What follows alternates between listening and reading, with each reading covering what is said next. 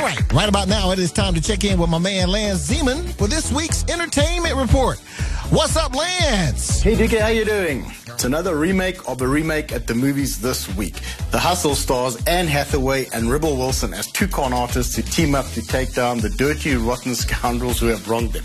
Uh, the first version of this film was called Bedtime Story. It starred David Niven and Marlon Brando, and it came out back in 1964. And then in 1988, uh, Michael Caine and Steve Martin gave us Dirty, Rotten Scoundrels. Uh, it looks like good fun, so take your mom to go and watch The Hustle on Sunday, because Sunday, as we know, is Mother's Day. And Dookie, Chris Hemsworth is teaming up with Tiffany Haddish for Down Undercover. Hemsworth will play an undercover cop who investigates a group of Australian male erotic dancers who are involved in a series of casino heists. And Haddish, of course, will play his reluctant partner.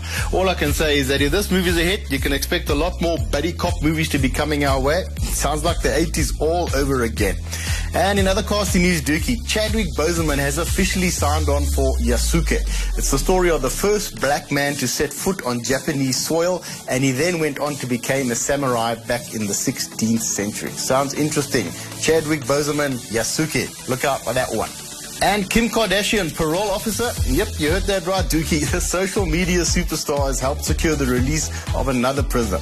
Looks like she is following in the footsteps of her late father, who was a defense attorney for O.J. Simpson during his murder trial.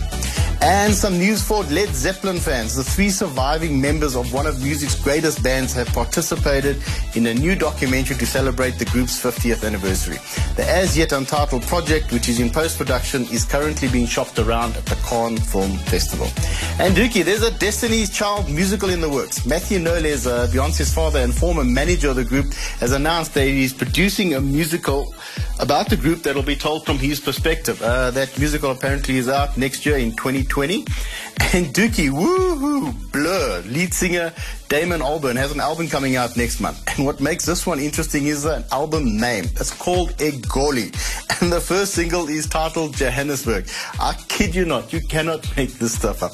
And that's all I got for you, Dookie. Happy Mother's Day to all the mothers out there for Sunday. And I'll catch up with you next week. All right, buddy. That was Lance Zeman with this week's entertainment report. And remember, you can catch up with all the entertainment reports at your convenience anytime you like. Just check them out on Facebook or you can download the podcast from the Apple iStore and the Google Play Store.